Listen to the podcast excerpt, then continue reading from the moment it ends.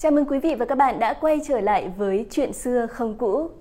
Quý vị và các bạn thân mến, cuộc đời và sự nghiệp cách mạng của Chủ tịch Hồ Chí Minh kính yêu gắn liền với rất nhiều năm dần trong lịch sử. Đó là những dấu mốc đặc biệt mang ý nghĩa quan trọng đối với vận mệnh đất nước. Ngày hôm nay, xin mời quý vị và các bạn cùng chúng tôi tìm hiểu thông qua video này. Video được thực hiện nhân dịp kỷ niệm ngày sinh của Bác Hồ. Nếu thấy nội dung hay, hãy khích lệ ekip bằng một lượt đăng ký kênh hoặc một lượt like, share video các bạn nhé. Xin chân thành cảm ơn và chúc quý vị một ngày vui vẻ và tiếp nhận được nhiều thông tin bổ ích.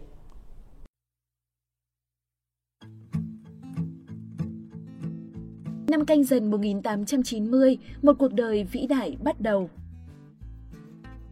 Ngày 19 tháng 5 năm 1890, tại làng Hoàng Trù, xã Kim Liên, huyện Nam Đàn, tỉnh Nghệ An, cậu bé Nguyễn Sinh Cung cất tiếng khóc chào đời, và đó chính là Chủ tịch Hồ Chí Minh kính yêu của chúng ta. Thần phụ của bác là ông Nguyễn Sinh Sắc, sinh năm 1862. Ông Nguyễn Sinh Sắc xuất thân trong một gia đình nghèo khó, mồ côi cha mẹ từ sớm. Từ nhỏ đã chịu khó làm lụng và rất ham học. Vì vậy, ông được cụ Hoàng Đường ở làng Hoàng Trù cùng xã Kim Liên xin họ Nguyễn Sinh đem về nuôi và cho ăn học. Khi trưởng thành, ông kết hôn cùng với người con gái đầu của cụ là bà Hoàng Thị Loan, sinh năm 1868. Bà Hoàng Thị Loan, mẹ của bác, là một người phụ nữ cẩn mẫn, đảm đang, đôn hậu, sống bằng nghề làm ruộng và dệt vải, hết lòng thương yêu và chăm lo cho con, cho chồng. Bác có một người anh trai là Nguyễn Sinh Khiêm, hay gọi là ông Cải Khiêm. Chị gái bác là Nguyễn Thị Thanh và bà còn có một cái tên rất đẹp là Nguyễn Thị Bạch Liên, nghĩa là hoa sen trắng. Bác còn có một người em út tên là Nguyễn Sinh Nhuận, nhưng vì bà Loan mất sữa nên bác phải đi xin cơm, xin cháo nuôi em. Vì thế mà tên của em bác được gọi nôm là Nguyễn Sinh Xin. Từ lúc ra đời cho tới khi lên 5 tuổi, Nguyễn Sinh Cung sống ở quê nhà trong sự chăm sóc đầy tình thương của ông bà ngoại và cha mẹ. Lớn lên trong truyền thống tốt đẹp của quê hương, hiếu học cần cù trong lao động, tình nghĩa trong cuộc sống và bất khuất trước kẻ thù. Nguyễn Sinh Cung ham hiểu biết, thích nghe chuyện và hay hỏi những điều mới lạ từ những hiện tượng thiên nhiên tới những câu chuyện cổ tích mà bà ngoại và mẹ thường kể. Năm 1895, Nguyễn Sinh Cung cùng với gia đình chuyển vào Huế lần thứ nhất khi ông Nguyễn Sinh Sắc vào kinh thi hội. Từ cuối năm 1895 tới đầu năm 1901, Nguyễn Sinh Cung sống cùng cha mẹ tại Huế, ở nhờ nhà một người quen ở trong thành nội. Cuối năm 1900, ông Nguyễn Sinh Sắc được cử đi coi thi ở trường thi Thanh Hóa. Ông đưa Nguyễn Sinh Khiêm đi cùng, còn Nguyễn Sinh Cung thì về sống với mẹ trong nội thành Huế. Bà Loan sinh bé xin trong hoàn cảnh khó khăn túng thiếu nên bà đã lâm bệnh và qua đời. Được tin bà Loan mất, bố bác là cụ phó bà Nguyễn Sinh Sắc cùng với anh trai là Nguyễn Sinh Khiêm đã vào Huế để đưa bác và em trai về quê sinh sống. Chẳng bao lâu sau, bé xin vì quá yếu nên cũng đi theo mẹ. Mới 11 tuổi, Nguyễn Sinh Cung đã chịu nỗi đau mất mẹ và em. Vào tháng 5 năm 1901, ông Nguyễn Sinh Sắc khi đó đổi tên là Nguyễn Sinh Huy, đậu phó bảng khoa thi hội Tân Sửu. Khoảng tháng 9 năm 1901, Nguyễn Sinh Cung cùng gia đình chuyển về sống ở quê nội. Ông Nguyễn Sinh Huy làm lễ vào làng cho hai con trai với tên mới là Nguyễn Tất Đạt, tức Sinh Khiêm, và Nguyễn Tất Thành, tức Sinh Cung. Năm nhâm dần 1902, Nguyễn Tất Thành 12 tuổi.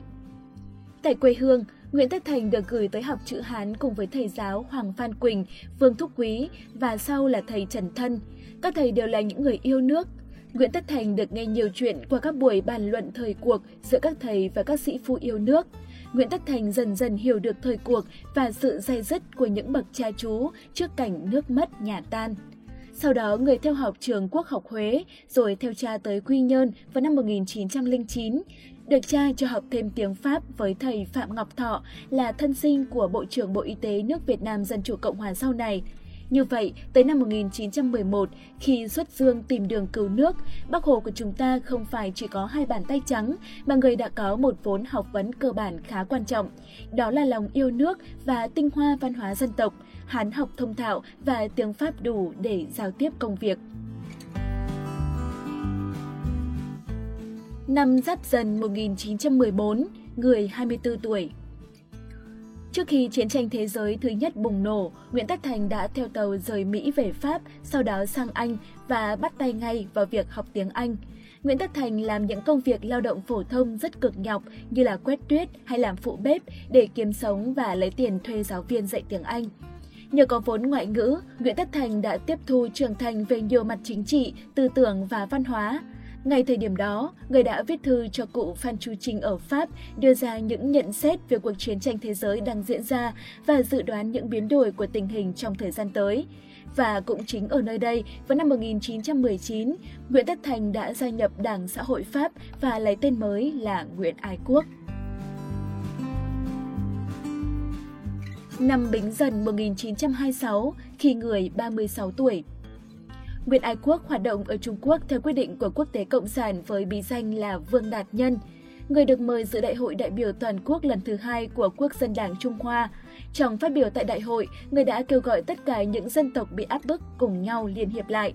Cũng năm này, người đã viết bài Lenin và Phương Đông đăng trên tờ báo Gudok, tức là tiếng còi của Moscow, nhân dịp kỷ niệm ngày mất của Lenin.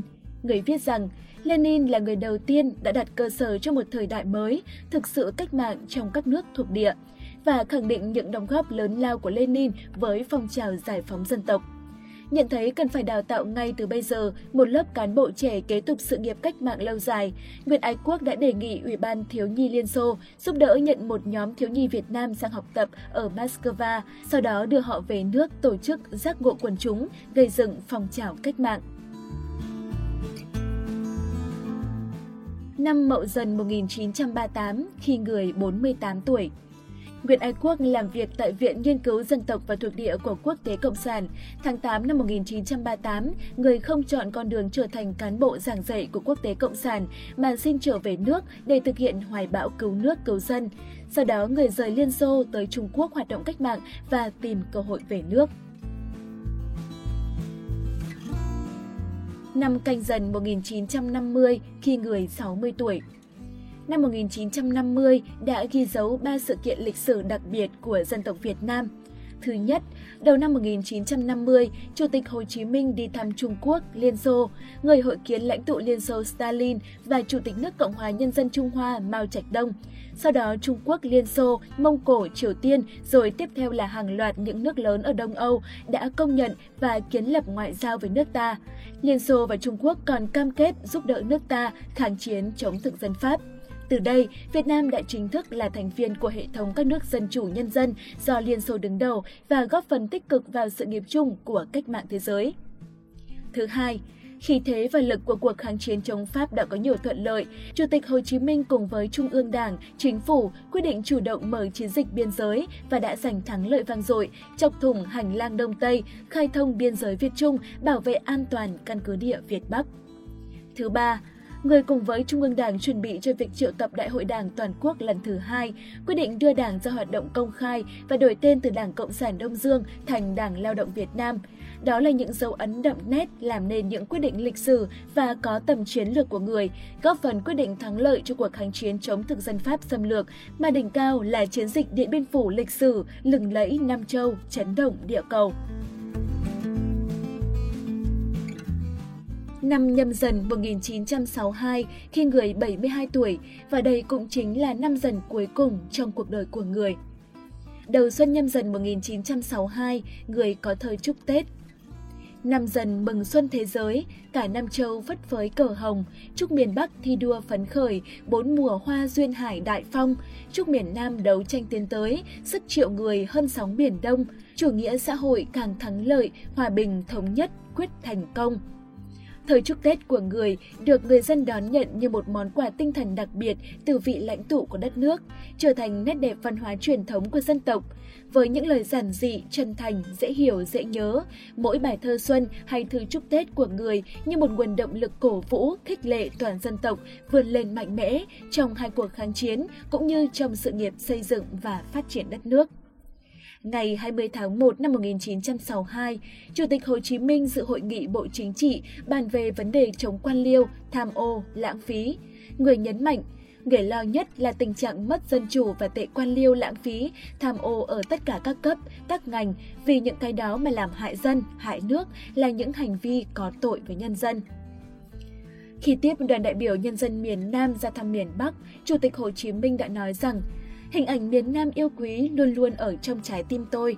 Người mong muốn miền Nam sớm được giải phóng để vào thăm đồng bào, cán bộ và chiến sĩ thân yêu. Ngày 23 tháng 10 năm 1962, trong phiên họp của Bộ Chính trị, người rất nhấn mạnh, tổ chức trước hết là con người, cán bộ phải có trách nhiệm với dân, với nước, Uy tín của người lãnh đạo là ở chỗ mạnh dạn tự phê bình và phê bình, biết học hỏi quần chúng, sửa chữa khuyết điểm để đưa việc ngày càng tiến bộ, chứ không phải ở chỗ giấu giếm khuyết điểm và e sợ quần chúng phê bình. Quý vị và các bạn thân mến, trên đây chính là 7 năm dần gắn liền với cuộc đời và sự nghiệp cách mạng của Chủ tịch Hồ Chí Minh. Nhắc lại câu chuyện về người là để thêm một lần nhớ về người, biết ơn người, ngưỡng mộ người, thêm một lần học tập tư tưởng đạo đức và phong cách của người để áp dụng vào cuộc sống hôm nay. Cảm ơn quý vị và các bạn đã theo dõi video của Chuyện xưa không cũ. Nếu thấy nội dung hay, đừng quên dành tặng kênh một lượt đăng ký hoặc một lượt like, share video nhé. Rất mong nhận được sự đồng hành của quý vị và các bạn. Còn bây giờ, xin chào và hẹn gặp lại!